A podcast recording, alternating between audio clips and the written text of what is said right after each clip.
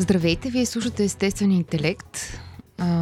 Днес бъркаме в кацата с фундаменталните въпроси и ще си говорим за смисъла, на който е посветен днешния епизод. Аз и Слави сме тук.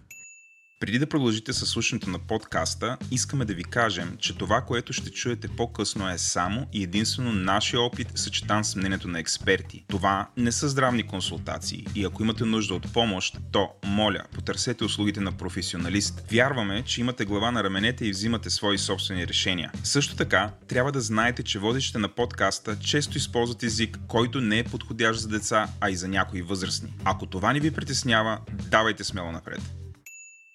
Здравейте от мене. Да потънем дълбоко в екзистенциума. О, не. Да. Аз правя една такава бележка под линия, че винаги, когато така има тези гранични теми между психология и философия, леко се напрягам да не изпадна в философското желе, в което им чувството, че просто така потъвам и ми става все по-лепкаво и по-лепкаво и не мога да се измъкна. Така че днеска си казваме, че ще се държиме горе-долу. Да не се давиме там. Да, основната ни цел на днешния разговор е да успеем да внесеме колкото се може повече смисъл в тази тема и в този разговор.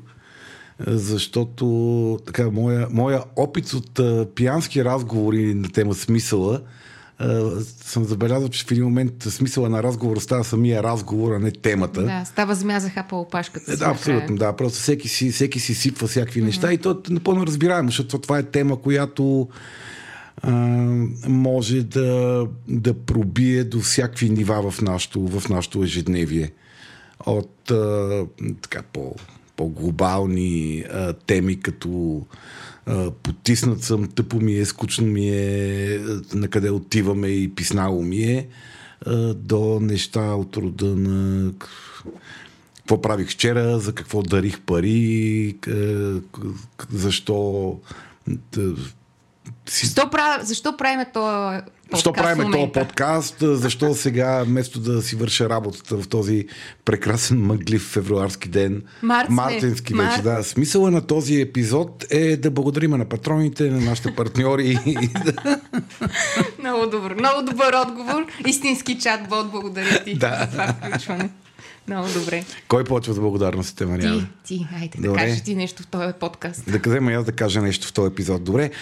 Благодариме ви, хора, вие си знаете, почваме ви по списък, благодариме на нашия първи, най-любим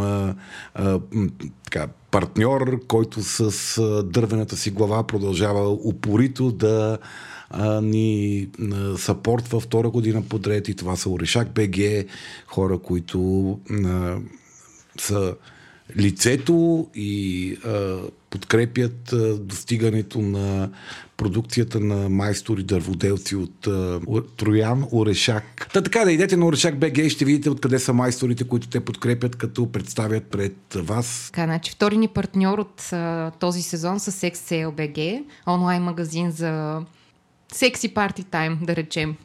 Артикули, играчки и други аксесуари за секс игри. И там си, какво бяхме измислили? Око да види, ръка да пипне. Око да види, ръка да пипне. Аз много си го харесвам, така че нищо ново няма да кажеш. Добре. Сега оставаме с него. Благодарим и на тях, благодарим и на патреоните ни, които вече са над 40. Трябва да проверим колко са станали. Да. Важното е да не са станали по-малко. Важното е да не са над 20. Прогресивно се свива комьюнити. Не, за сега не стават по-малко, стават повече. Благодарим на всеки един от вас. Ако и ви искате да станете патрон, което ще ви даде достъп до нашия таен масонски чат, където си говорим на тема психология и всякакви други неща. И на тема живота. И смисъла. Може да го направите на сайта ни, като изберете от менюто съответния бутон, станете патреон. Даже имаше лека рима. И там може да подкрепите само нас или някой от нашите братовчеди, или цялата мрежа Империята говори интернет. Това ще ви даде едно дълбокото вътрешно усещане, че правите нещо смислено в живота си, подкрепяйки създаването на съдържание. Значи, ти си като инфлуенсър. Много добре ги пакетираш нещата. Браво. Много ми харесва.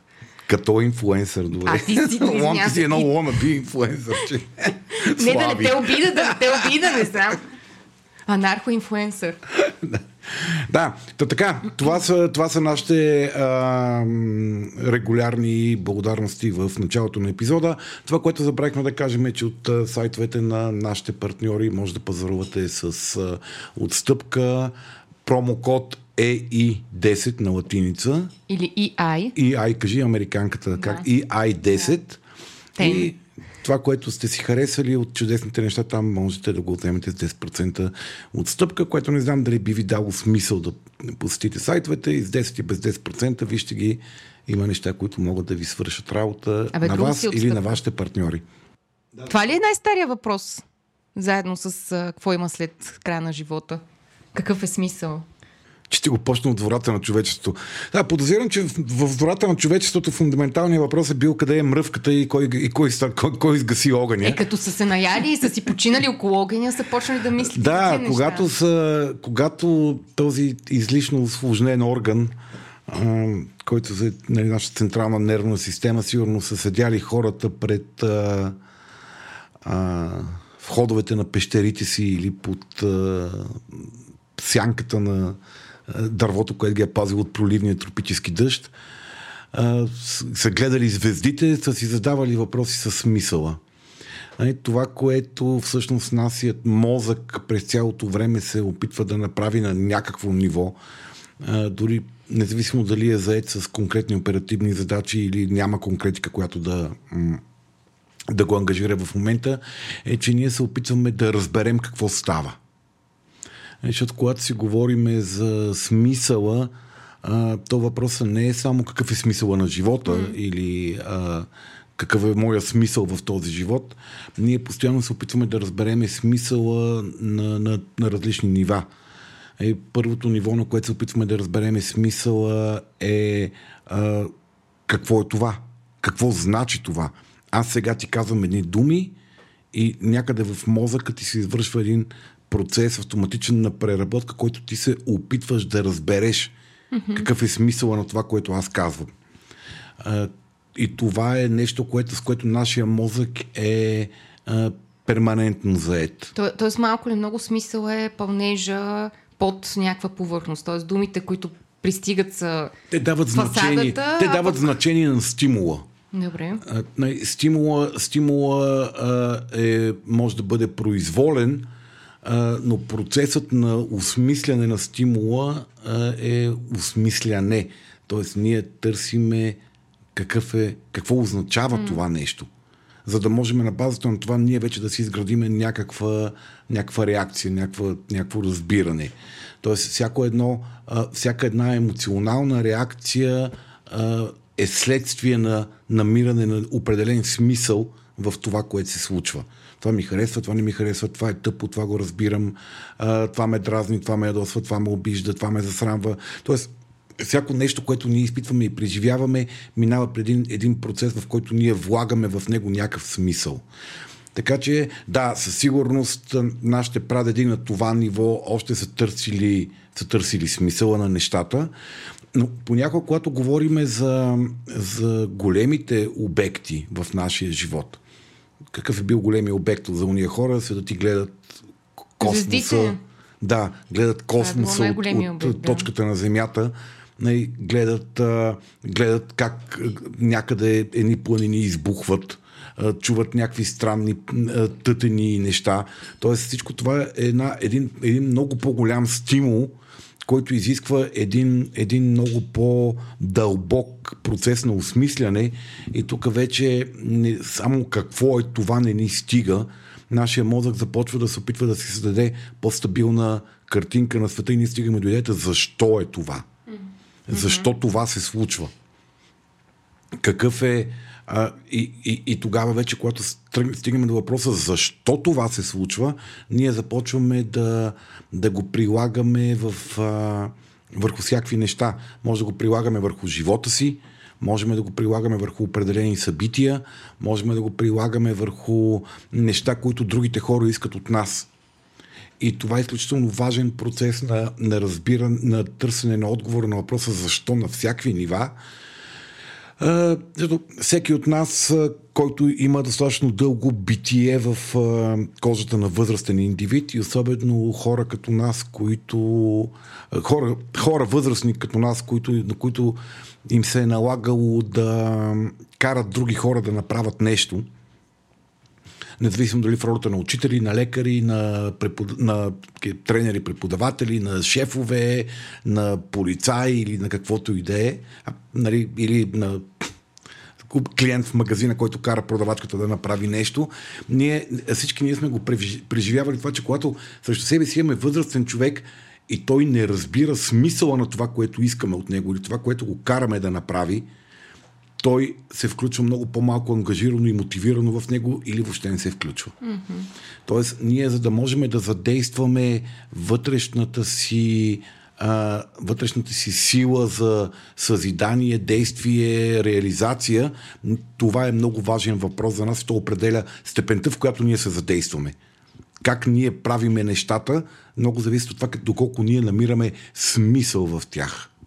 Добре, сега не знам рано ли е за това нещо, но просто от думите ти малко ми идва да задам.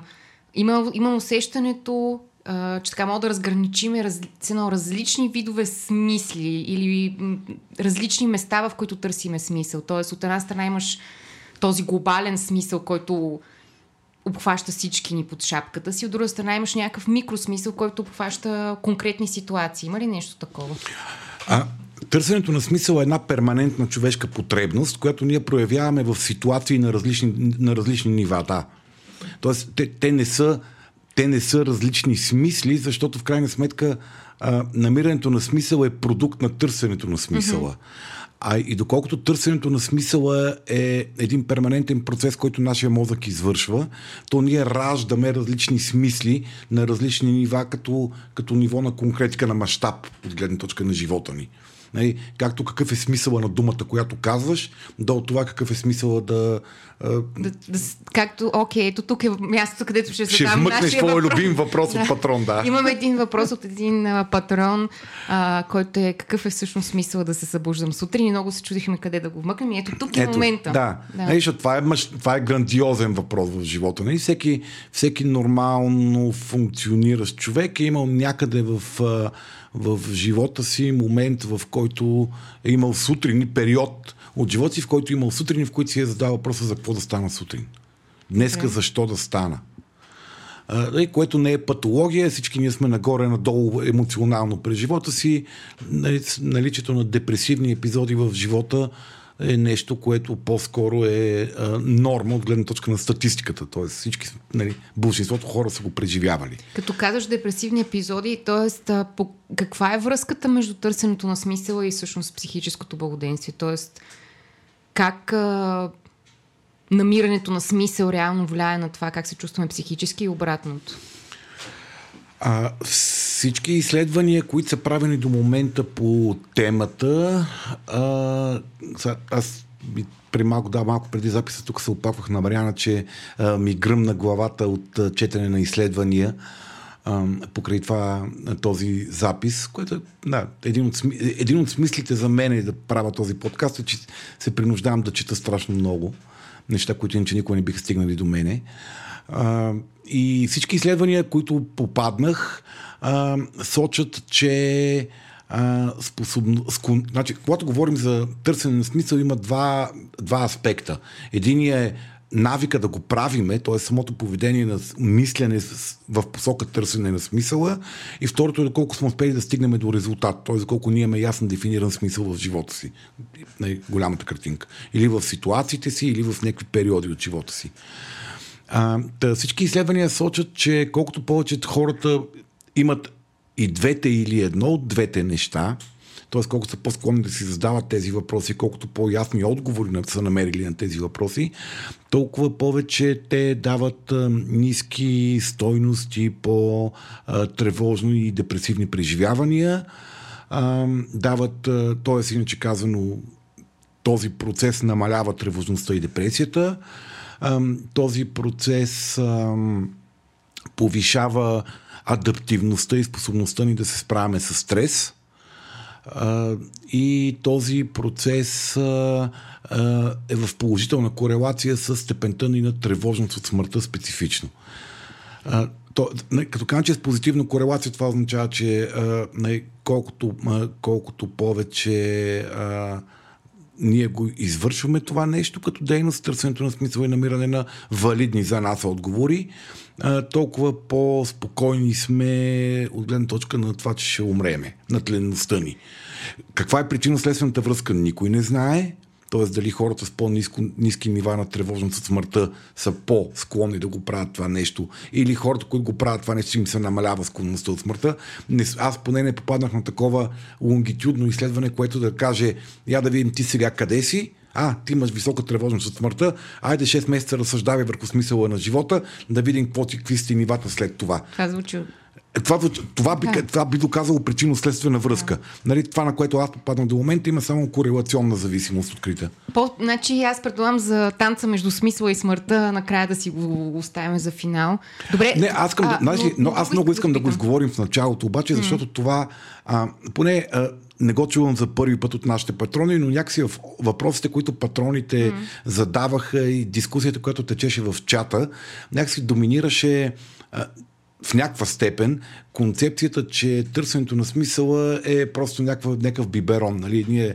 Нещо, с което ние се утешаваме пред идеята, че ще умреме.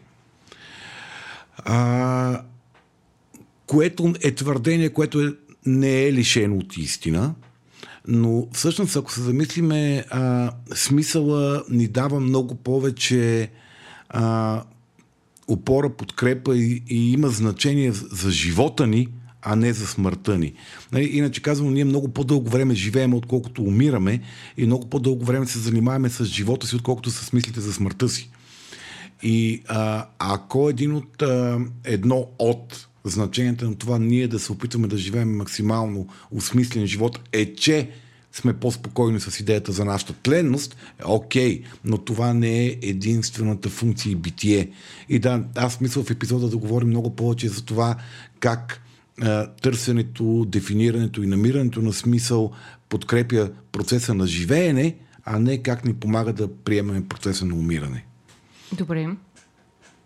Да ръчкаме ли още в тази посока смърт? Че имаме доста въпроси от патреони или... Да, свързани с смъртта ли?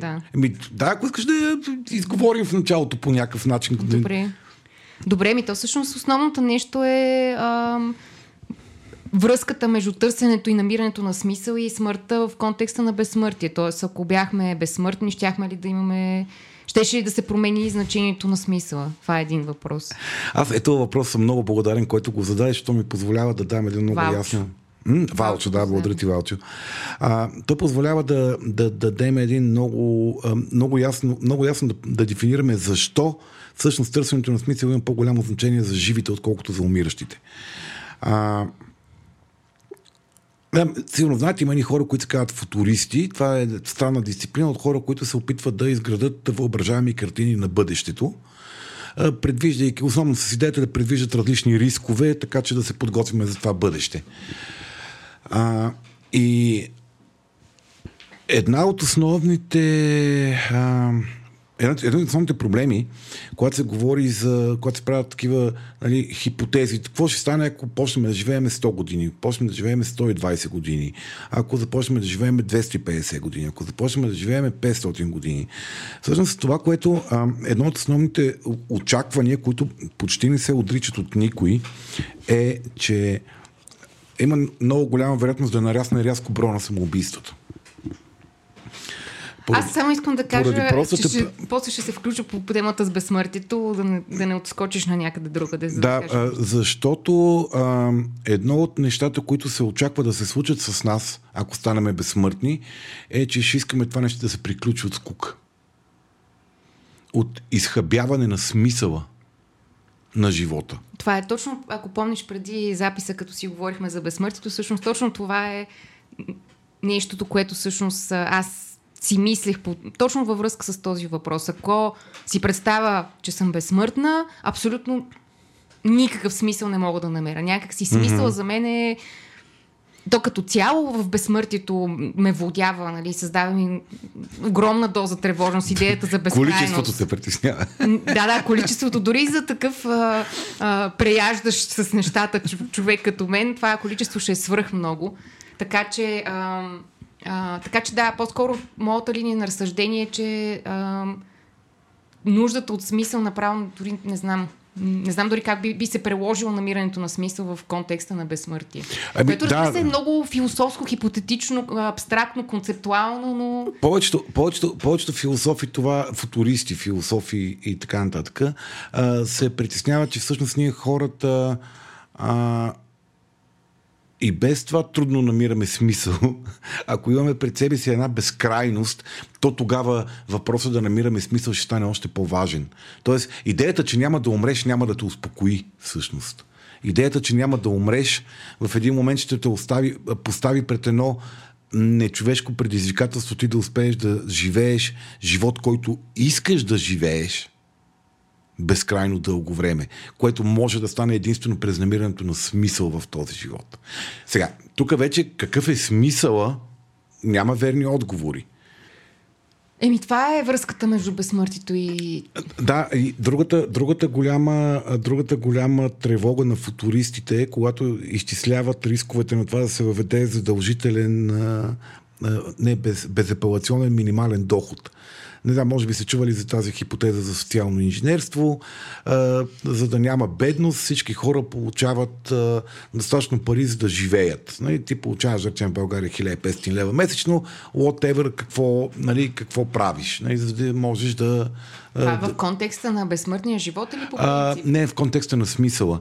И всъщност една от големите тревоги, на които не могат да намерят решение, е, че не се очаква хората, на които ако им отнемеш един от смислите в живота и то е да организират себе си, ежедневието си, битието си около това да изкарат материални ресурси, така че да могат да си доставят неща, които искат или да се грижат за себе си, за децата си и така нататък, да си оцеляват, да си осигуряват живота на каквото и да е ниво.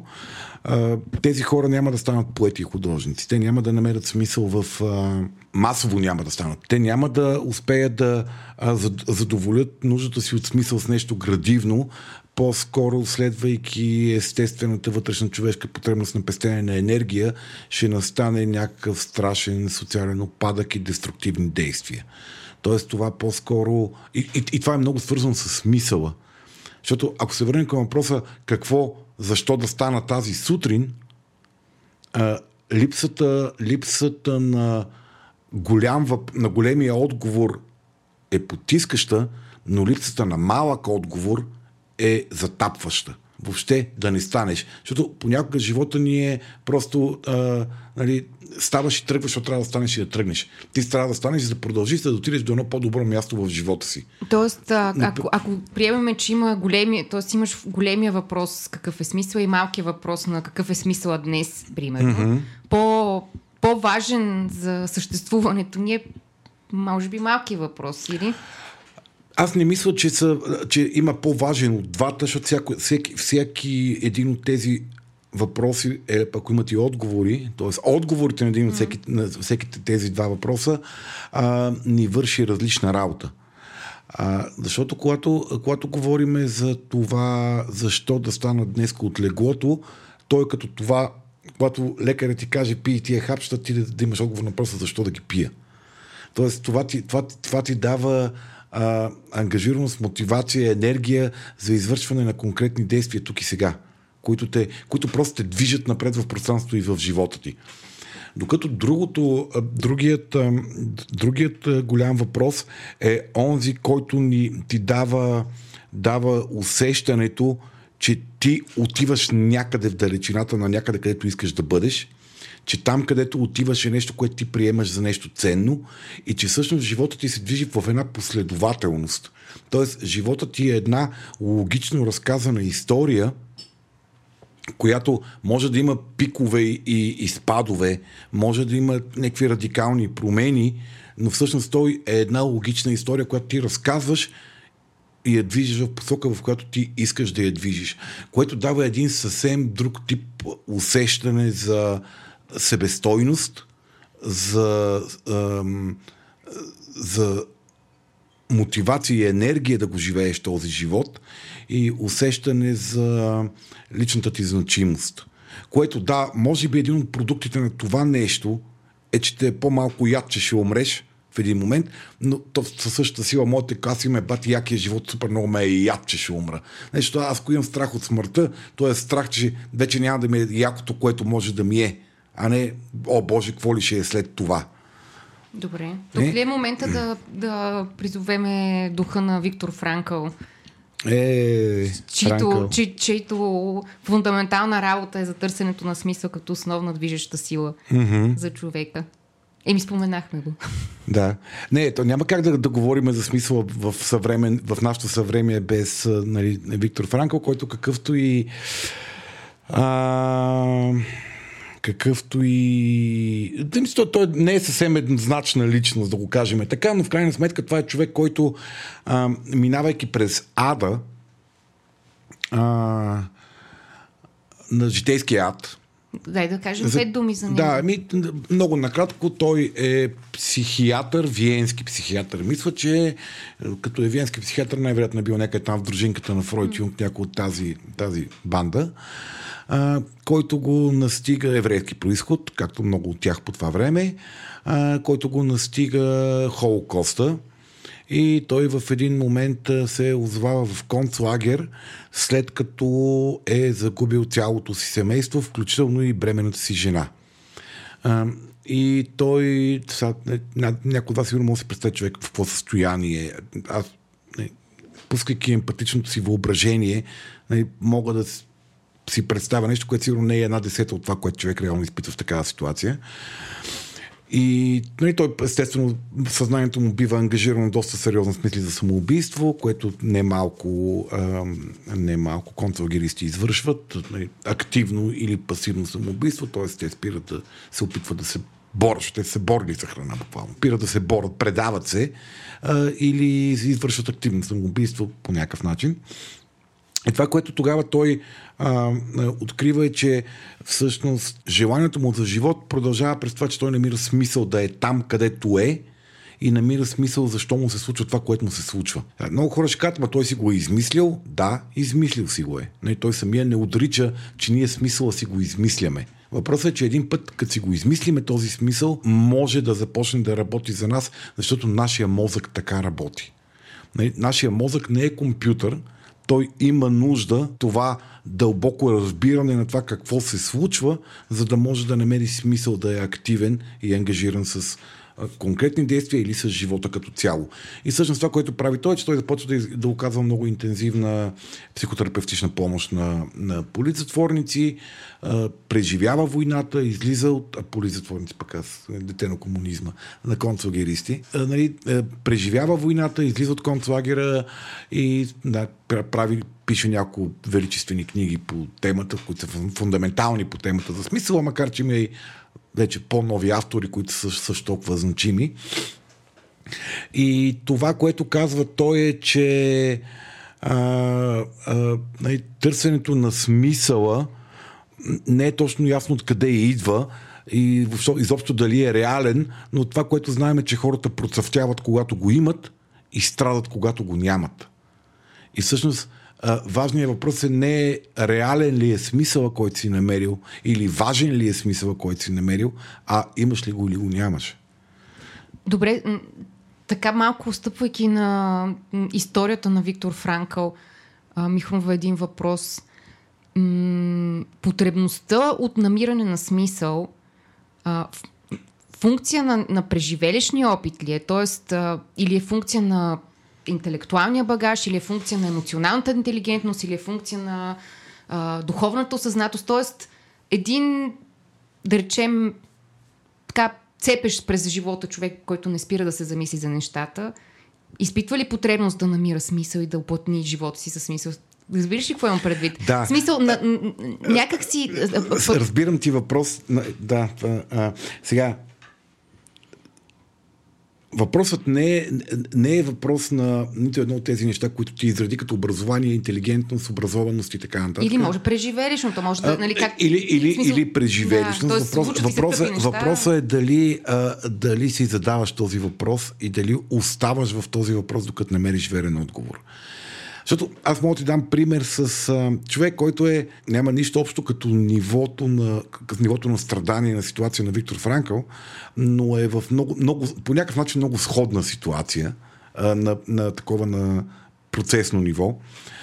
Човек, който работи за една от големите корпорации, където имат от тези политики за задържане на хора, дават им акции на компанията, които те могат да капитализират след определено време на по-висока цена.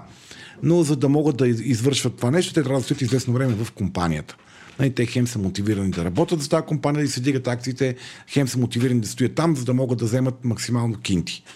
И този човек е на доста висока позиция, директорска, много опитен човек, много интелигентен човек, преживял много неща в бизнеса, на който му предстоят още 2 години до падежа, в който той може да вземе тия пари, за които си има планове. Тоест, те са му важни. Иска да си ги вземе пича и да си ходи и да си гледа живота оттам нататък по някакъв смислен начин за него. Ние с него работихме в индивидуален коучинг, за това той да може да издържи още 2 години в тази компания. Защото той казва, виж, аз съм на ръба да направя нещо супер тъпо, да напусна. Защото в момента съм на позиция, която ми е скучна, безмислена, тъпа, забит съм някъде там. Въобще не ми е интересно това, което правя. Аз отивам на работа и имам чувство, че умирам всеки един ден, в който отивам на работа. И всъщност това, което работихме с този човек, беше почна да си задава въпроса какво е важно за него в живота, какво е смисленото за него в живота. За да може, стъпвайки върху тази опора, той да разпознае кои са онези неща, които той в реалността може да прави, осъзнато хранейки онова, което за него има смисъл в живота. И всъщност това е абсолютно същия процес. Това е една по принцип, много хора бих казали, то нормален ли е? Ходи някъде, взима страшните пари и след 2 години ще вземе голямата пачка и после мога да повече да си прави каквото си иска в живота и никой не мога му каже копче, защото ставаше въпрос за сериозен пакет накрая след 2 години. Той му бил скучно и страдал. Ама страдаме. Така сме ние хората. Мисля, дори всичко от самолет да изглежда прекрасно, ние можем да изпитваме страдания от загубата на смисъл в живота си. И дали можем да намерим смисъла, не е свързано с това колко сме умни, опитни и начетени, а дали сме извървели този път по задаване на въпросите, намиране на отговорите и опитите да разпознаеме как в реалността ние можем да нахраниме себе си. Мен по-скоро въпросът ми вече не е толкова за намирането се като някакво постижение, а изобщо за възникването на нуждата да намериш смисъл. По-скоро за това човек, който... Тоест, трябва да ти се случило нещо предизвикателно ли? Това имах предвид. Нуждата я имаме. Между другото, като кажеш нещо предизвикателно, едно от изследванията за връзката между тревожност и смисъл сочеше, че наличието, процеса на търсене и намиране на смисъл е много полезен за регулярен живот. Те го наричаха regular events. Живеем си живота.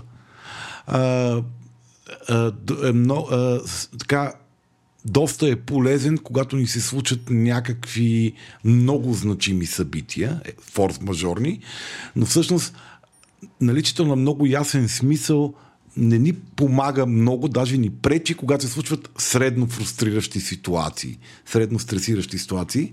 Ма за това си говорим по-късно, как вписваме противоречията от ситуациите в живота си и колкото по-ясен смисъл имаме в живота си, понякога е толкова по-трудно да дефинираме как да впиша това, като е толкова различно. Нуждата е перманентна. Мисля, то не е въпрос, че въпроса какъв е смисъл да си го задаваме по много начини. Това път за какво? Тъпо ми е. Неко ми е, не ще да го правя това нещо.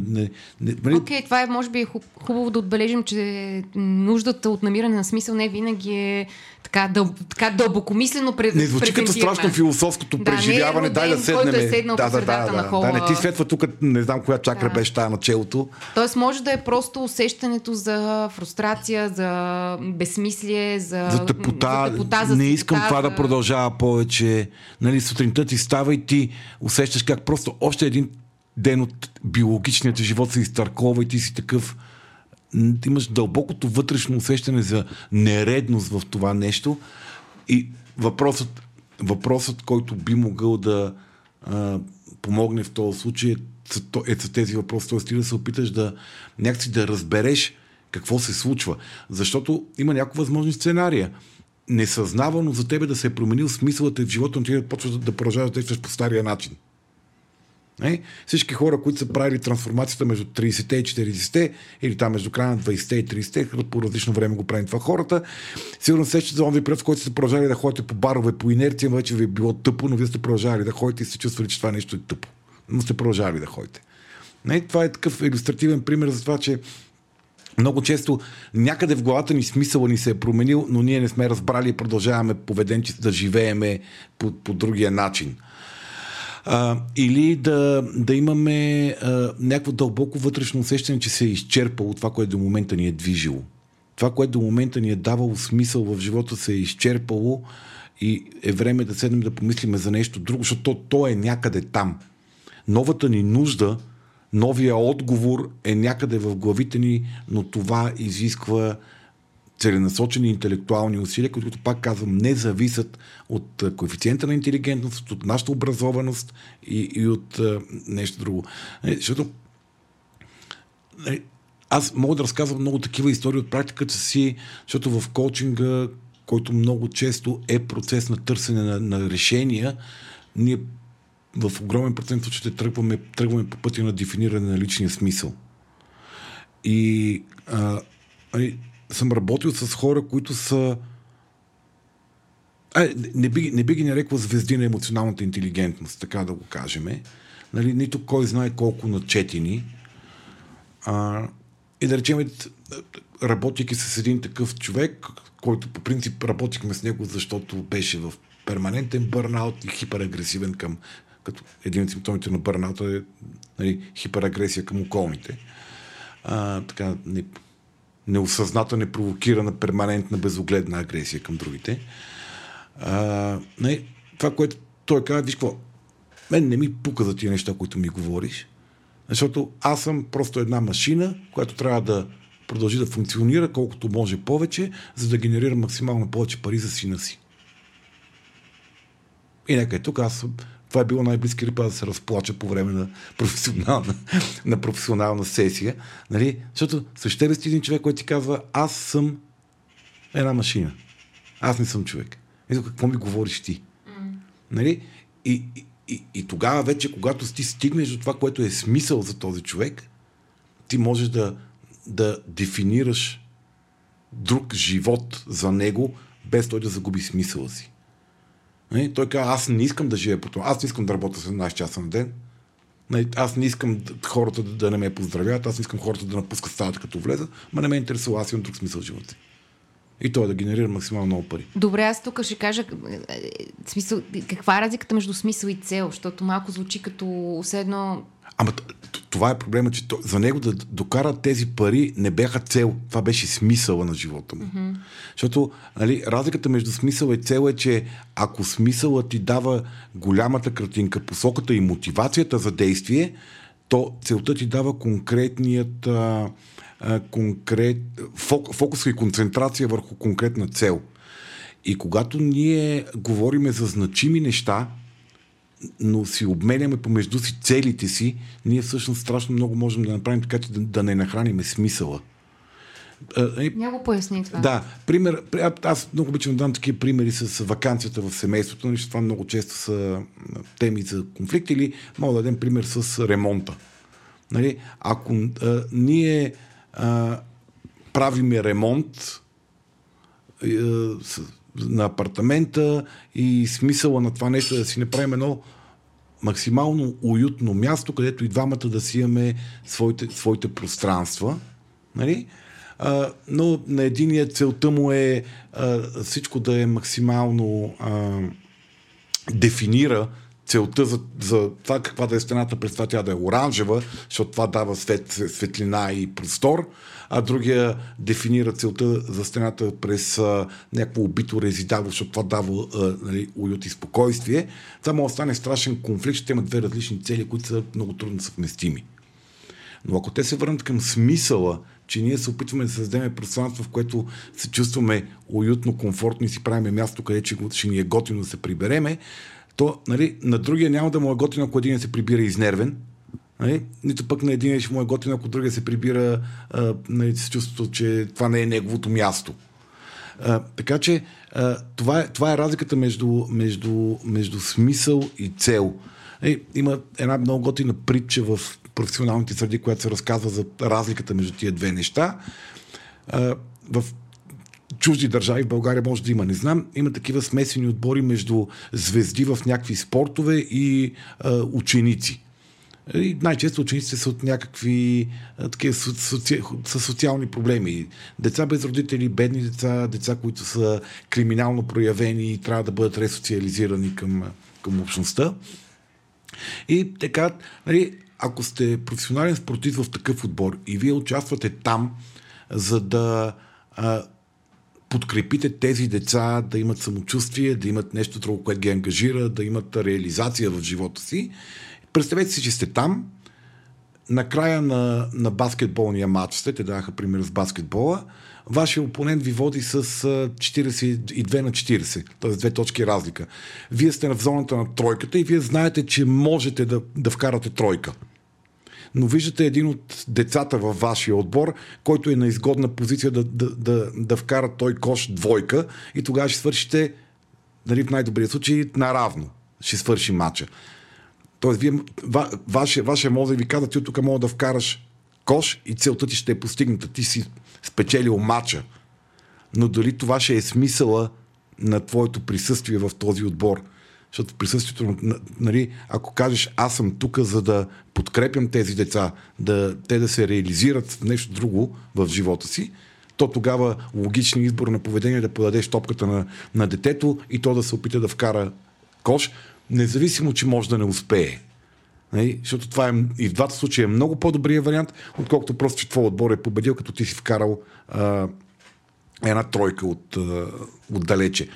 Обаче въпросът е да имаш ясната идея ти какво правиш в този отбор. Защото това дефинира поведението ни. Какъв е смисъла за мен да съм в този отбор? Смисъла винаги субективен и личен ли? Така, към момента така сме го приели. Някак си това е масовото схващане, поне в тази част от цивилизацията, в която ние функционираме с тебе. Ние, човечеството, както казахме още по времето на пещерите, е търсело отговори на тия въпроси. И сме минали през много различни начини, по които ние разбираме и дефинираме смисъла. Има различни школи, всичките религии са ни дефинирали смисъла, векове наред, те са казвали кое е смисъла в живота и някакси ние просто е трябвало да пречупваме себе си, собствените си потребности и желания през това нещо и да следваме смисъл, което обаче не се е случвало, защото историята е повечето случаи, повечето примери, които стигат до нас е, че всеки си е акомодирал малко е към...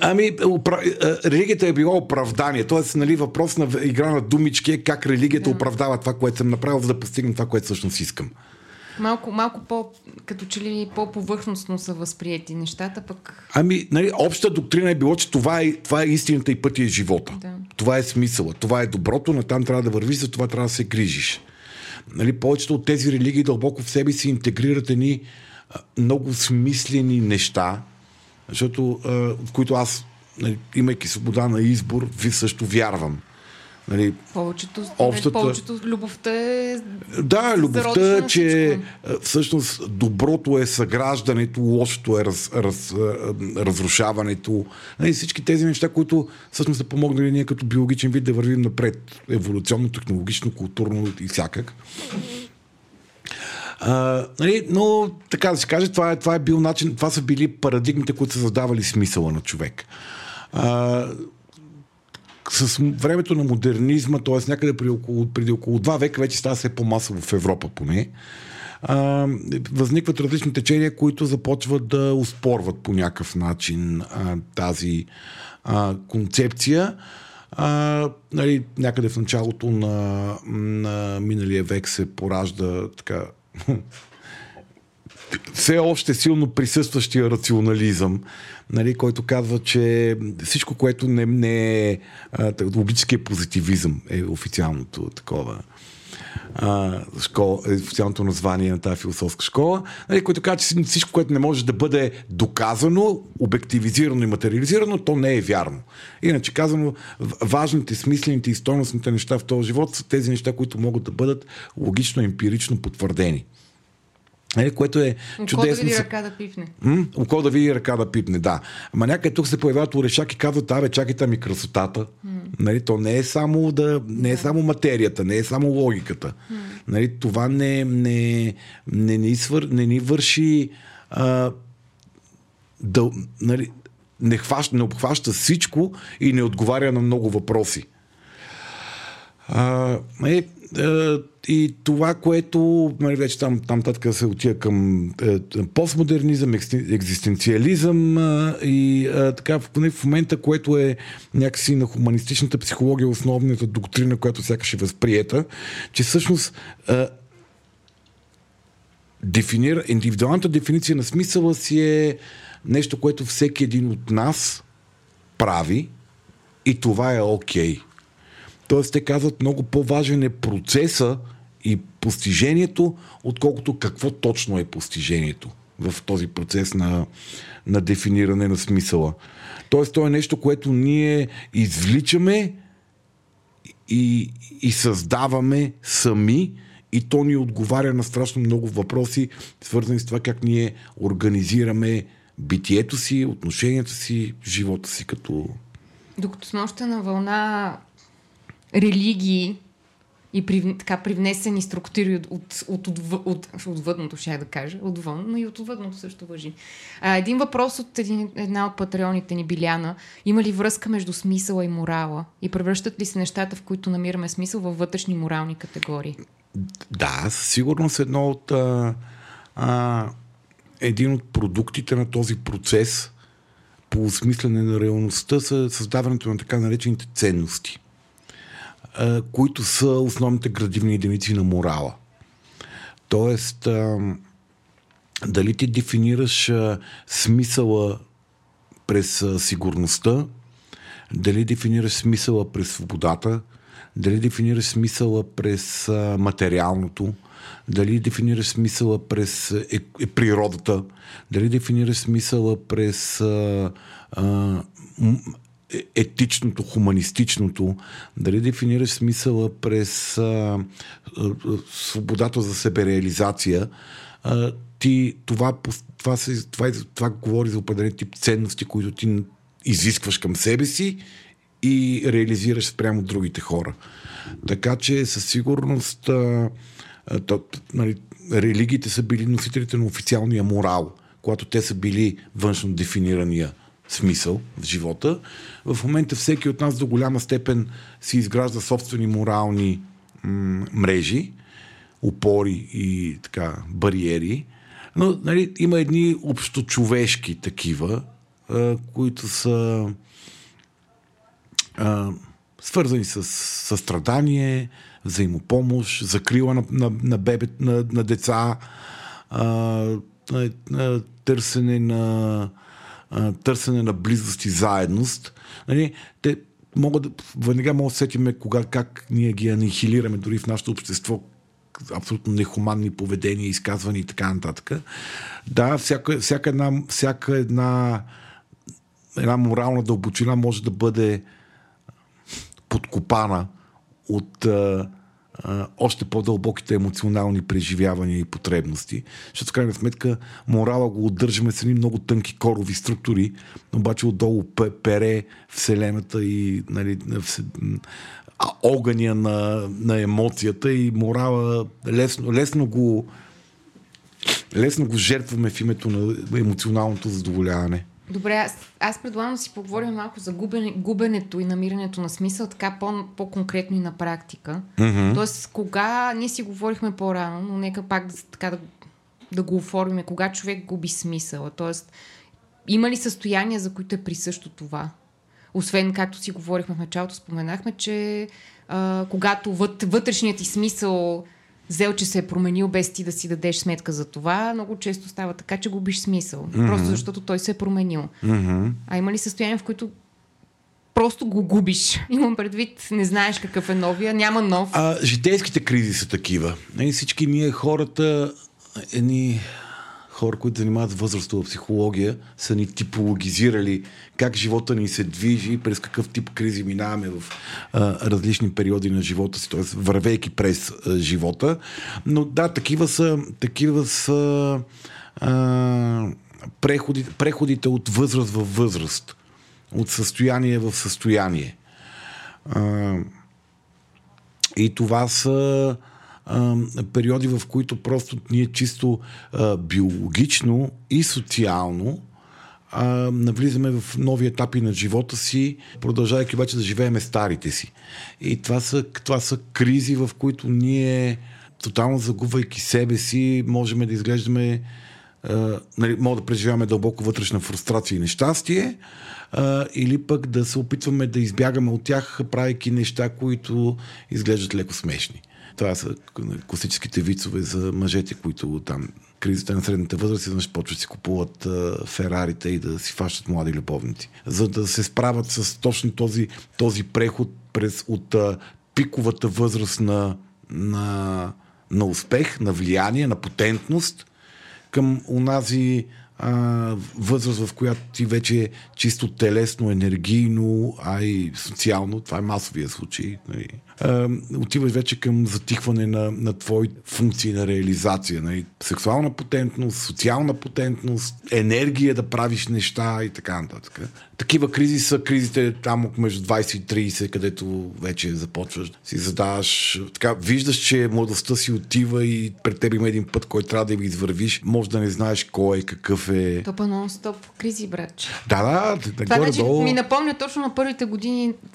Прохождането от първите години на едно дете, в които имаш чувството, че нон-стоп има нещо. Криза. Ти представи си какво е. Или криза на растежа на съня, регресии, зъби. В смисъл, че през цялото време и просто в един момент дори нямаш нужда от обяснението. Просто има нещо. Просто расте. Нещо се е вкризило. Просто живот. Да. Та, има моменти, в които губиме смисъла. Такива моменти са, когато не сме се справили на време с защитата на личните си граници и интереси и изведнъж и си допуснем дълго време да живеем в непоносими за нас условия. Професионални, социални, семейни и съпротивителните ни сили все повече се изхабяват, защото ние компенсираме вътрешната незадоволеност с инвестиране на все повече енергия и все по-малко пейбек, все по-малко неща получаваме наобратно, които да ни заредат. И някакси неусетно ние сме се озвали в ситуации, с които нямат никакъв смисъл за нас. И има такива моменти на отрезвяване, които могат да се случат поради вътрешни, поради външни събития, каквито и да е, в които сме принудени отново да се вгледаме и да почнем да търсим и да дефинираме смисъла. Нещастията са такъв тип моменти. В смисъл, когато преживееме някакъв тип загуба, близък на човек, на работа, на имот, на здраве, на нещо. Нали, това са ситуации, в които ни казват, живота се промени, ти сега трябва да продължиш да го живееш максимално пълноценно. Това моменти на предефиниране на смисъла ли са? Може да бъде по два начина. В смисъл, тук асимилация и акомодация мога да използваме. Единият, асимилацията е когато ние се опитваме да осмислиме събитието през актуалната си ценностна система и разбиране на това, кое е смислено в нашия живот и какъв е смисъл в живота, и да успеем да го пречупаме така, че то да влезе в една синхронност, разбираемост и ние да можем да живееме с него колкото по-успявайки да го възприемаме като нещо смислено. Защото това е много важно. То няма да стане по-малко нараняващо, то няма да стане по-малко отнемащо ни, но когато ние му намериме смисъла, то някакси става по-поносима част от живота ни и ние можем да продължиме напред след него. И това е когато успеем да асимилираме събитието в битието си. Понякога събитията са такива, че не могат да бъдат асимилирани.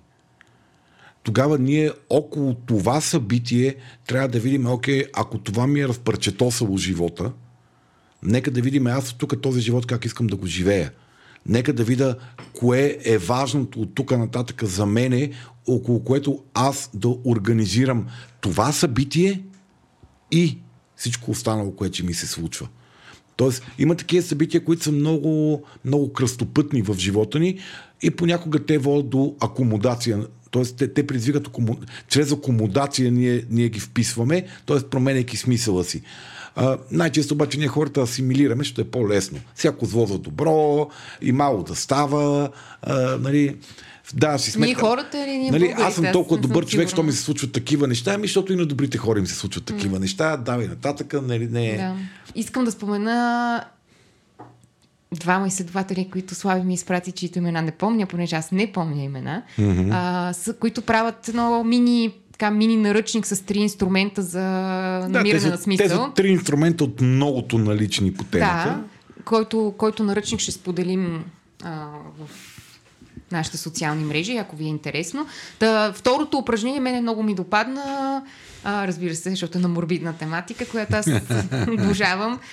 Упражнението е следното: да си представите, разбира се, без много кървища, че сте умрели, да си представите своето погребение и всъщност да си представите какво ще говорят. Първо, кой ще говори, кои ще са хората, които ще споделят нещо за вас и какво ще е нещото, което ще споделят за вас. И това е всъщност един доста симпатичен инструмент, по който може да сравните живеете ли спрямо това, което смятате за смислено. Тоест, примерно, на моето погребение се надявам хората... Не знам дали искам да ходя там, но примерно си представям, че биха казали, че... Де да знам. Имал съм чувство за хумор. Не знам какво ще кажат. Ти представял ли си на погребението ти, какво ще кажат хората? Ей, не спря да говори. Ей, млакна най-после. Ей, най-сетна млакна. Ето сега, след толкова години познанство, можем и ние да кажем... Може ли да кажеш това нещо на погребението? Може ли да кажем и ние нещо в присъствието на Слави? Е, това е велико. Ето това аз си представям за моето погребение. Нещо такова си представям. Да, аз моето погребение, така да си го представям като една жестока тресня там. Е, аз си представям. Но понеже ми се живее, си го представям, оцелелите ми куцащи приятели се събират. Така да е, но това е еологи упражнение, не знам как се казва, прощални слова на български. Да, надгробните слова, които ако защото така чуваш какво би искал да кажат хората за теб и това ти дава много ясен отговор. Всъщност, кое е важно? Кое е важното? Като теглиш голямата черта. Като теглиш голямата черта, кое е важното за тебе в този живот? Защото, да речем, представи си, че си един човек, който е посветил живота си на това да генерира пари, за да може да поддържа някакъв стандарт на живот, който социалните мрежи са му внушили, че трябва да поддържа и е готино да поддържа. И направиш това упражнение и си кажеш, аз много искам да дойде Надето от 8-ми клас и да каже, той беше много добър човек, който винаги помагаше на другите. Да. И в момента ти казва, добре, аз какво правя, за да може някой да го каже това за мене? Защото очевидно, това е смисъла ми. И все пак си представих едно погребение, на което някой излиза и казва, той беше един много богат човек, но снимките му в Инстаграм бяха безупречни и затова звучи отвратително. Звучеше. Да, имаше много плътни уста. Винаги много съм завиждал, като му гледах снимките във Фейсбук. Много малко вероятно е някой да си представи, че някой това... Нали, може да не си иска да ни кажа, той живееше един интересен и пълноценен живот и правеше много интересни неща. Да. И ти си кажеш, чакай, аз не съм бил в отпуск от 3 години за повече от 3 дена. Нали, за кое е точното интересното, което правя.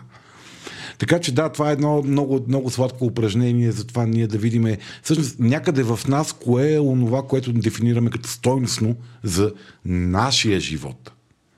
И живеем или живота, който всъщност ние на някакво ниво вътре приемаме за стойностен. Повечето от тези упражнения, които... това е едно от много такива упражнения. Повечето от тези упражнения, които правиме... с хората, даваме на хората да правят всъщност, ние нищо не правим, само даваме ни упражнения коучовете. Това, което мога да се кажа за тях, че те не са някакви big deal, това не е rocket science. Нали? Но то помага на хората да спрат и да се замислят. И това е онова, което ние много често не правиме. Аре, какви са тия глупости, то ясно, че смисъл няма, целта е да сме живи, номера е да избутаме утрешния ден, да отгледаме децата, да платиме кредита.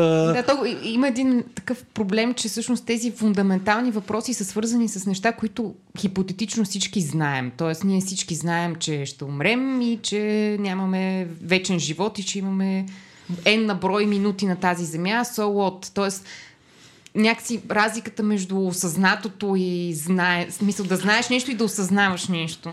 Да, между това да осъзнаваш някакви неща и те да станат част от живота ти.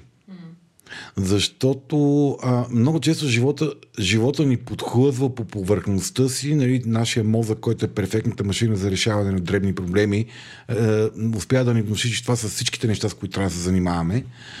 Си даваме сметка, че ние може да сме се набутали в ситуация, в която най-важното и значимо нещо, за което ние мислиме през деня, е онзи момент, в който се прибера вечерта в къщи, ще пия една ракия, ще изяме една салата и ще си легна. И това е онова, което ме вълнува. И това, нали... Но живота така тече. Мисля, живота така тече. Да намеря време за това, да намеря време за трето. И ако си дадем сметка, добре, кое е нещо, което най-много ме вълнува на мене през деня, и после кажем, добре, това ли е, което искам да ме вълнува? И това е процес, който ние хората не правим по две причини. Първата е, че мозъка ни не работи по този начин. И той работи с дразнители, а не с абстракции.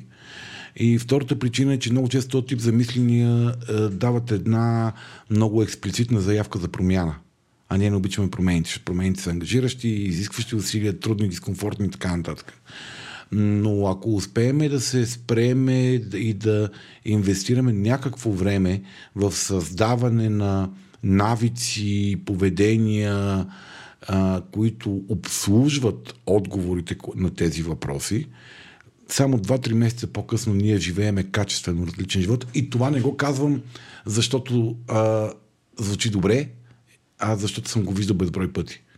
Един коучинг процес продължава рядко повече от 3-4 месеца. Аз съм виждал безброй пъти в работата си качествена трансформация на удовлетвореността на живота на хората в рамките на този период. Когато те...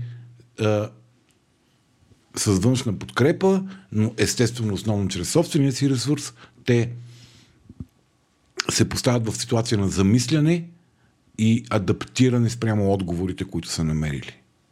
Добре. Обещах, ще цитирам. Да, цитираме някой. Добре. Ще цитирам. Сладко.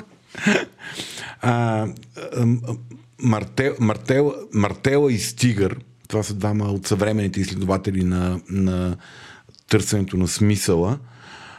Те казват, че всъщност смисъла на живота включва, тук говорим за големия смисъл, нали? Включва три основни компонента. Първият е значимост. Тоест, какво от това, което в моя живот аз правя и мога да направя, аз приемам като значимо. Кое нещо, ако направя, аз ще кажа, това е вау. Мисля, това е нещо, което ме кара да се чувствам, смятам, че съм направил нещо. И пак казвам, то може да е всичко. Може да е къща на село, може да съм посадил 1500 дръвчета, може да е да съм помогнал на 3 деца да живеят по-добре. Всичко може да е. Аз се кефа на това, което съм направил. Смятам, че то е значимо. Втория компонент на смисъла е целта. То аз правя нещо. Както казва Ницше, ако ние имаме отговора на въпроса защо в живота си, то ние може да понесем почти всяко как в живота си. Ако ние знаем, че това, което правиме, начинът, по който живееме, има цел, обслужва цел, която е готина, и защо го правиме това нещо, то ние може да направим, да понесеме и да направиме подвизи. Хора, на които ти винаги се възхищавал, ти откъде намират сила, енергия, време да направят тези неща, които правят. Това е илюстрацията на това, което казва Ницше. Те знаят защо. И за тях това защо е толкова силно, че ние хората сме безкрайно силни същества. Комбинативни, потентни, енергични и времето е безкрайно много, ако фокусираме живота си в осъзнати, смислени за нас неща. И третия компонент е тази съгласуваност, за която малко по-рано разказахме. Ако аз мога да разкажа живота си като история, която е логично причинно-следствена и тя води в посоката, в която аз искам, накрая надгробното ми слово ще звучи като една много хубава приказка за мене. На мен ще ми хареса тази приказка. И аз, ако в тази приказка мога да впиша нещата от живота си и те да следват един наратив, една логика, причинно-следствена връзка, която подкрепя важните за мен неща, каквито и неща да са ми се случили в живота, аз мога да приемам, че живея пълноценен живот, защото те подкрепят нещо, което е значимо за мене. Нали? Та... Аз само един допълнителен въпрос за това с наратива, третата точка.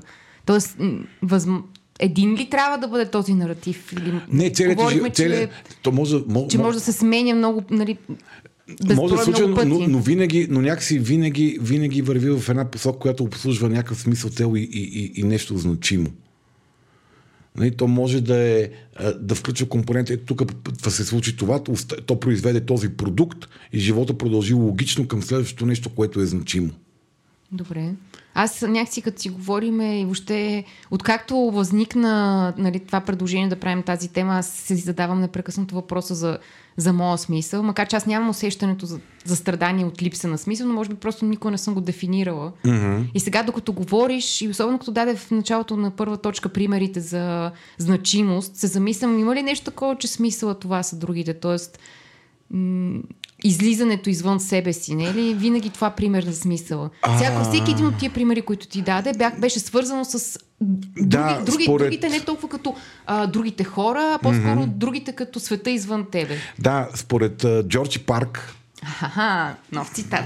Да, които също разбират много, които казват, че всъщност смисъла е нещо, което има три части. Първото е до каква степен те смятат, че техният живот е съгласуван с такъв смисъл, което е горе-долу като наратива. Второто е до каква степен те смятат, че живота им има цел и съгласуваност в посока на случването на тази цел. И третото е, че тяхното съществуване е важно, значимо за нещо на света. Тоест нещо извън тях самите. Сега, има една много... една теза, която е много такава... много добре финансирана маркетингово от индустрията, която казва, че смисъл на този живот е си щастлив. Но те дефинират щастието... Айро, тук е забели в очи. Да, Мариана, на Мариана и падна лявото стъкло на очилата, такъв айролинг направи. Нали? Да си щастлив... Толкова е дебуде това. Да си щастлив е най-важното нещо. И те дефинират щастието през възбудата. Те дефинират щастието през това да имаш, да консумираш, да преживееш, да по някакъв начин да си да си възбуден. Щастието като възбуда. Това е малко западна тенденция. То е ясно кога и къде и как е създадена, далече на запад от тук. На изток пък, нали, там, да, във втория дом на Америка, на Мариана. Ти коя беше, извиняй? Нали се разбрахме, че не помним имена. Айде бе, Рик и Морти. Тук си измислите цитата. Не бе, не са измислени. Знам. Те са от това, което ти пратих да прочетеш. Да, и те казват, ако не си щастлив, значи живота ти няма смисъл. Проблема на тази концепция е, освен че съсипваме природата и си даваме парите за глупости, проблема на тази концепция е, че човешкият мозък не може да бъде щастлив постоянно. Няма как да бъде щастлив постоянно. Това не е ли малко... не се ли изражда в това махало между крайностите, т.е. тази борба за превъзбуда води до едни много лоши абстиненции. Да, едни много лоши абстиненции, дозата на щастие все повече се вдига и те вече в момент стана невъзможна за постигане. Защото тя е много първосигнално, праволинейно свързано с невротрансмитерите, тази форма на щастие. А невротрансмитерите имат този кофти навик да развият толеранс към възбудата и колкото по-висок е стимул, толкова по-тежка е депресията. И когато не те стабилизира нещо отвъд субективното преживяване за щастлива възбуда, то ти нямаш какво да... Няма как да се справиш с абстиненцията. Иначе казано... ние хората много трудно можем да намериме смисъла в нас самите като индивиди, ако сме минали определена възраст. Надраствайки възрастта на детския нарцисизъм, ако ти успяваш наистина да намериш смисъла единствено и само в себе си, то е много вероятно да дадеш едни кофти показатели, като ти направят личностов въпросник за отклонения в посока нарцисизъм, егоцентризъм, социопатия, психопатия. Значи едно време баща ми, като се тръсях от тинейджерски депресии, какви ли не, от всякакъв порядък, си спомням как човека, който той беше много човек на изтока, практикуващ мислещи тъна, тотално ни вклини в ръкав, тогава не покълна неговите идеи, не покълнаха добре в моето битие, но той много държеше всеки път, когато аз се тръжкам как не ми се живее и колко е вратително всичко, да ми говори как трябва да гледам навън. И през цялото време ми обясняваше за това съзерцание, за гледането навън, да не се вглеждам в себе си. Аз наистина го възприемах като той... Грам не желая да ме разбере. Той не ме разбира, да. Не ме разбира да си гледа работата, да ходи да медитира по 40 часа и да му остави на мира. И да му оставя аз тук, където умъра в депресията си. Абсолютно, аз съм тежка мирова скръб и не само. Тежка пубертетна скръб. Да. Тежка хормонална скръб. Всички скърбища, които можеше да бъдат активирани, бяха активирани, но да, смисъл, все пак така години вече след като той не е на този свят, продължават тези негови думи да резонират с мен. Това усещане всъщност ето сега се сещам за още едно нещо. Принадлежността, не е ли това всъщност, може би изконно най-често, чак сега да видим как да го формулирам, не мястото, където търсим смисъл, ами потребността, която искаме да задоволиме някакси. Усещането, че си част от нещо, че има нещо... Да, но то може да не е принадлежност към хора. В смисъл, би могло да бъде, но не е задължително. Задължително, да. По-скоро някакво усещане за... свързване с нещо важно и значимо. И най-често това са неща, които резонират извън нас самите. Сега, той може да бъде... Има хора с много сериозни статусно ориентирани смисли в живота. Те могат да бъдат аз в центъра на обожание на другите. Тоест, моя смисъл в живота е другите да ме дават за пример, да ме обожават, да взимат пример от мене. Да. Но някъде там винаги се вмъква и онова универсалното добро. Аз да съм ролеви модел за другите. Всъщност това е дълбоко вътрешно статусна потребност, смисъл, но ние можем да я разбираме и осъзнаваме през това как другите се учат от нас. И ние така ги развиваме. Добре, аз имам въпрос. Може ли смисъла да бъде нещо отвратително? Тоест, да речем, смисъл ми е да наранявам хората. Не, може, но това, пак казваме, много вероятно, като ти направят един Минесота въпросник. Минесота е един от тежките им предвид, не тежките като нещо лошо, много валидните, дълбоко хващащи девиации в личността въпросници. Да светнеш палаво по някои от тези разстройства на личността, които са свързани с... с психопатията, с това, че ти си едно дълбоко травмирано, изолирано от другите същество, което няма друга опора в живота си, освен самия себе си. Хубаво да е. Нека съм такова същество. В смисъл... Тези хора изглеждат привидно много самодостатъчни. Всъщност, много често тези хора живеят в една емоционална бездна и самота, която е травмираща и нараняваща по начини, които повечето от нас дори не могат да си го представят. Добре, да си толкова несвързан. Тоест ти ми казваш, че ако смисъл ми е нещо гадно, т.е. свързано е с... Ма какво означава гадно? Ето да нараняваш другите. Ама чакай, за хора, за които смисъл е да опазват природата, за много хора това е гаден смисъл, който тия си избрали, защото това им пречи на битието. Не толкова от сивата зона. Говоря чисто да нещо. Да опазваш природата. Смисъл от сивата зона ли? Опа! Хората много лесно се скарват на тема смисъл, защото той е много дълбоко интимен. Не, нямах това предвид. Okay. Имах предвид просто нещо, което е такова видимо от тъмната страна на нещата. Дай ми пример. Смисъл е да страдат другите, не знам нещо, което е такова. Ако човек някой си каже, смисъл е на моя живот е да карам другите да страдат, той ще сложи една запетайка, за да могат те да станат по-силни, или за... Не знам, не мога да се представя. Добре, окей.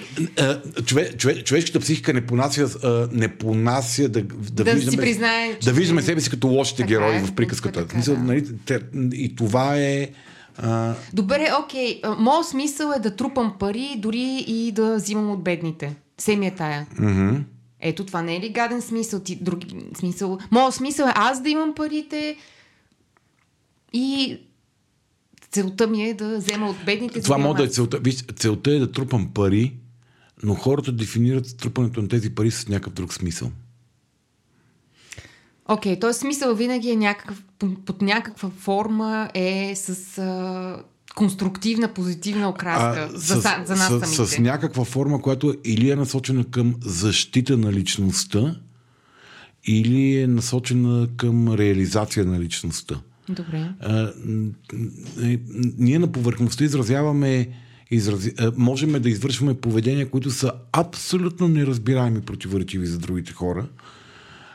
Те да са много ясно, логично корелиращи с нас и в смисъл на другите хора въобще да не могат да го схванат по този начин. Пример за това е тероризма. Това са хора с... говоря включително екологичния тероризъм. Някой, който е готов да взриви ядрена централа, за да покаже на хората за колко опасна е ядрената енергия. За другите хора това изглежда като абсолютно малоумие. Ето виж силата за мен.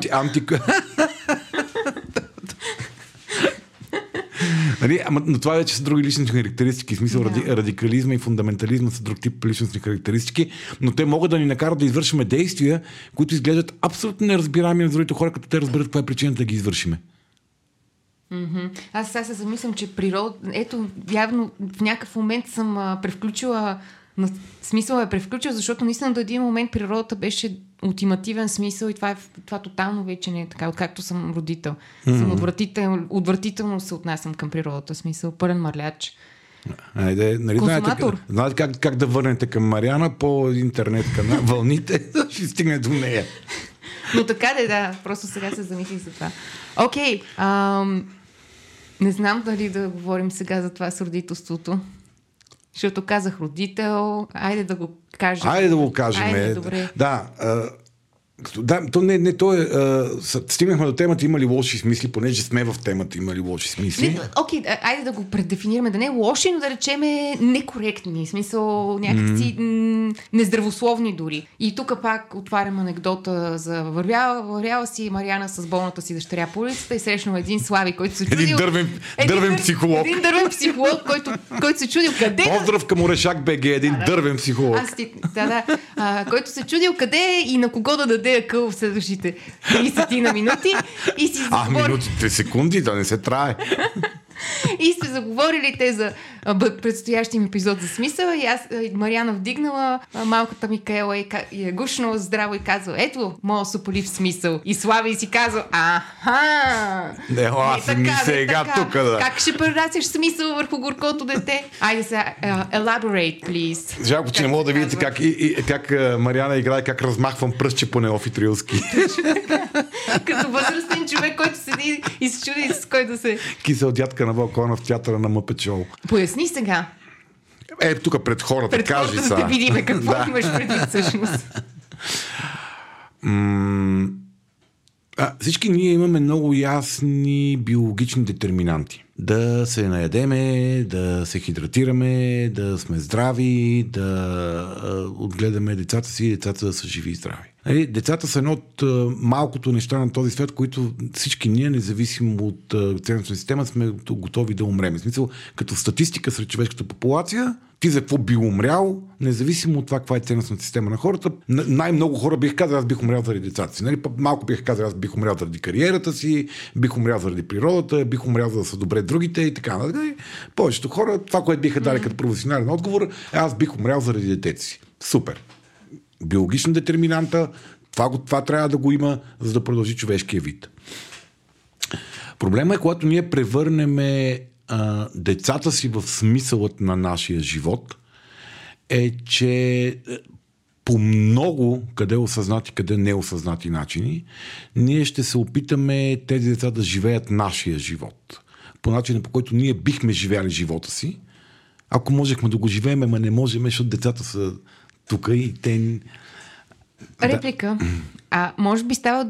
Така, разбирам какво ми казваш, същевременно имам усещането, че може би тук има едни финни граници на това. Тоест, когато детето ти е единствен смисъл на твоето съществуване, да, но когато детето ти е смисъл, защото аз не мога, някакси, колкото и да се крива, не мога да си представя версия на живота ми, в която това дете не е смисъл. Така е. Същевременно обаче там до него има и други смисли. Има другите хора, има даването, има стремежа към истина, стремежа към красота, стремежа към създаване на нещо, което би могло да допринесе към живота на другите.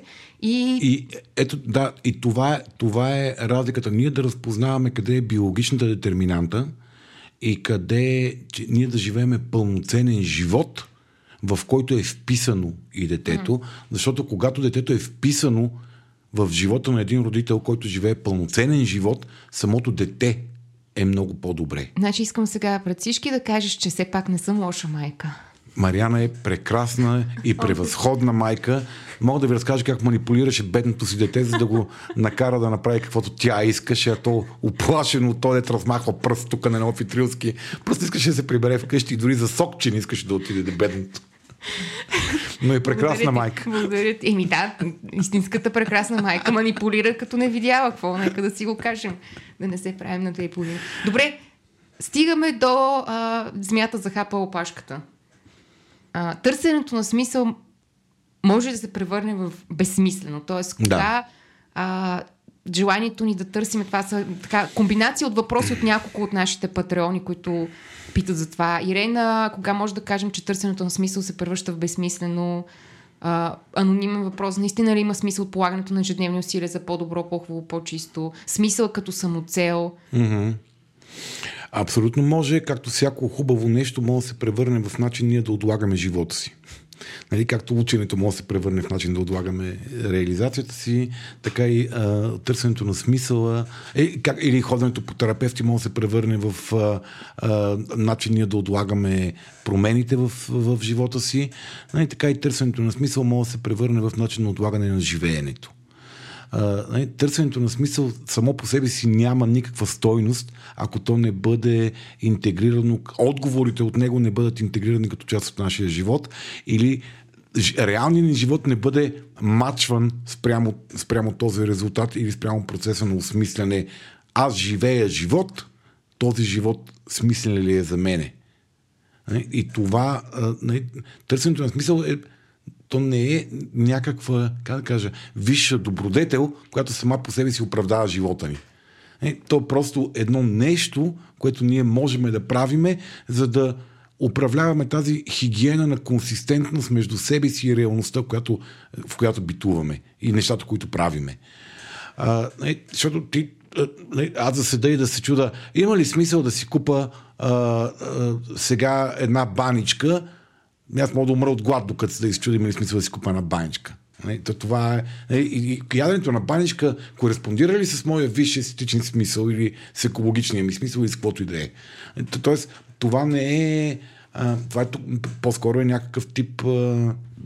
маниакално звучи. Да, някакво окере. Може да е някакво окере, може да е несигурност, може да е тревожност, може да е начин ние да оправдаеме бездействието си.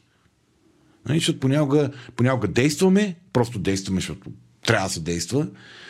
Но в същото време ние хората някъде дълбоко в себе си ние постоянно извършваме една перманентна преценка на смисъла. Ние взимаме десетки хиляди решения всеки ден, за много от които ние не си даваме сметка и много от тях по един интуитивен, спонтанен начин са преценени спрямо някакво наше вътрешно разбиране за смисъл на различни нива.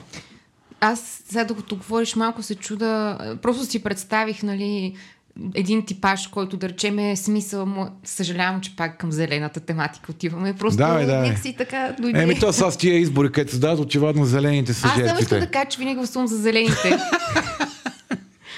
Че смисъл за оправдание. Добре, що си кръстосани пръстите, като го казваш? Не са ми кръстосани, само краката са ми кръстосани. Дойде... Да речем зелената тематика. Тоест някой... Представи си дори един някакъв абсурден сценарий, в който някой е решил, че в смисъл измислил си е някаква кауза, която е неговата кауза, която напълва живота му със смисъл и буквално ходи и така поставя под въпрос всеки избор, който прави. Mm-hmm. Някакси това не е ли малко функция това е маниачаване. Не е ли малко функция и на то стремеж към усъвършенстване, който малко виждаме на запад от... Mm-hmm. На запад от изтока.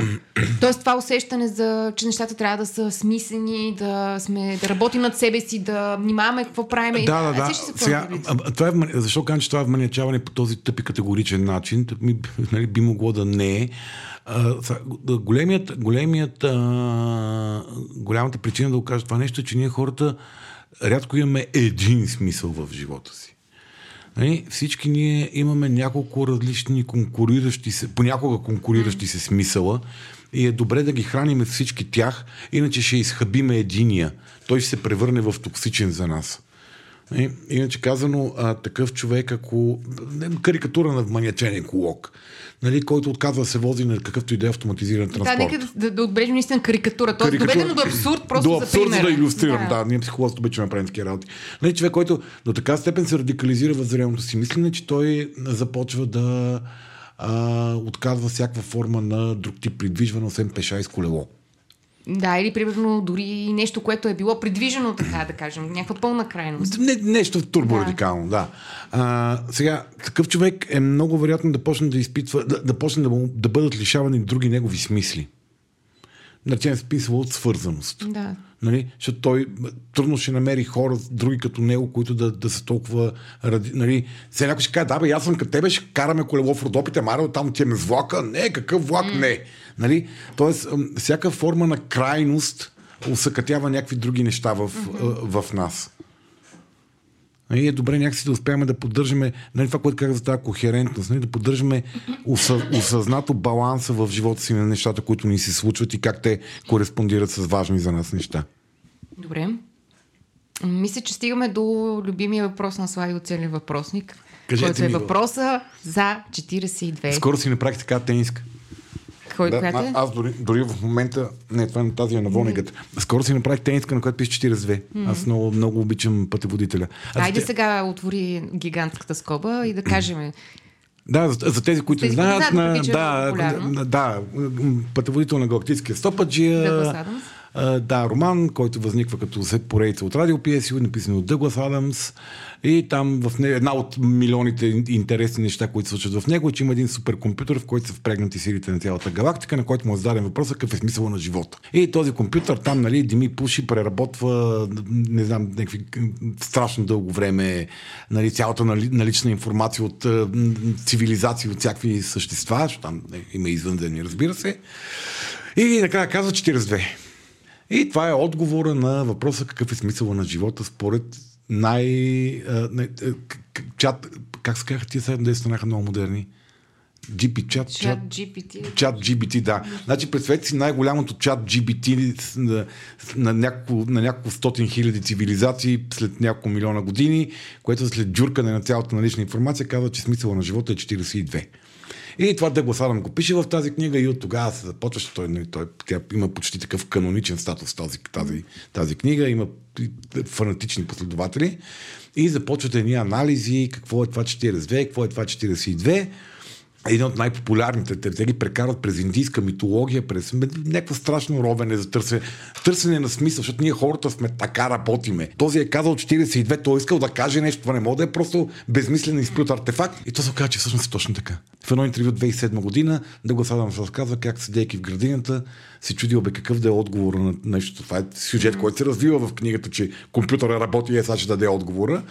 И казвам, трябва да е някакво просто нищо незначещо число 42. Mm-hmm. Така го е създава автора. Нали? Но една от най-масовите теории е, че е for two. For two означава на английски за двама. Това е една от теориите на това какво всъщност искал да каже автора, като е написал, че смисъл на живота е 42.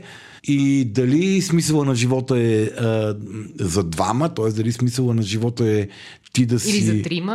Или за трима. Т.е. смисъла на живота да са другите. Също е много рисковано, като си говорим за рисковани смисли. Рисковани за индивида смисли. Защото спомням си един от моите хора, които имаха нещастието да ми се явяват гурута в йогата, учители в йогата. Аз съм доста ниска поносимост имам към учители. Но едно нещо много смислено каза тогава Люси Дренски, ако търсите с кой да учите висяща йога, много ви го препоръчвам. Дренски. Един от хората, които наистина могат да ви научат на много неща. Това, което ми каза той, докато мочи да стои на дърво, нали, да пазайки равновесие, това е една поза, в която се издигнати ръце на един крак. Най-лесният начин за това нещо е да се фиксираш в една точка, която ти даде стабилност и опора в живота. Нали? Това е някаква алегория с смисъла, т.е. нещо, което ти дава опора и център, спрямо който ти организираш, в случай треперещото си тяло, което се опитва да падне настрани. Това, което каза той, е много опасно да... Не ме избирайте мене. Защото е много опасно да... Центърът ти на равновесие да е човек. Да е нещо живо. Защото първо това ме задължава мен да не мърдам. И второ, вие не знаете аз дали няма да мръдна. Предвидимо е, да. И когато аз мръдна, вие ще паднете. Тоест, аз съм... Ние можем да бъдем свързани с вас... И ще бъдем свързани с вас, защото и двамата ще стоиме в ползата, но центъра не трябва да сме си един друг. Добре, това води до един инстинкт за обсебване и контрол на другия, което у него предизвиква едно усещане за задушаване и че не можеш да мърдаш, от той опората на твоя живот. Добре, ако се върнем на Неофит Рилски сега. Айде да се върнем сега на Неофит, айде да размахам пръстчето. Размахах. Тоест, има ли нещо такова, че ако перафразираме, не детето е смисъла, а грижата за това дете, т.е. осигуряването, грижата, любовта към него е смисъл. Това прави ли нещата по-малко рискови, когато не ги прави, защото в момента няма да има нужда от тази грижа. Или в много моменти тук и сега то няма нужда от тази грижа. Тази грижа не е добра за него. Тя е добра за тебе, защото те кара да чувстваш живота си смислен. Пък да не говорим какво ще се случи, като си тръгне. Ако го пуснеш въобще да си тръгне. Но то в България е окей да живеят децата до 50 годишна възраст с родителите си. Слави, стига. Ще го пусна много ясно. Нали ще се покръпървиш от някъде. Сега спирам да му готва и да го храна. Аре, на 2 години се оправя само. Много ясно. И без това давам, връчвам му мопа, чисти си вкъщи. Капеляшка. Ти после минаваш да чистиш. Да, бе, да. А ти малко робки се отглеждаш, така трябва да се учи, че живота не е сервиран. Добре. 42. Да, отговорихме на фундаменталния въпрос 42 ли е отговора. Първо, че 42 не означава нищо, второ, че не е отговор. По начина, по който най-масово се схваща, че означава 42. Хубаво.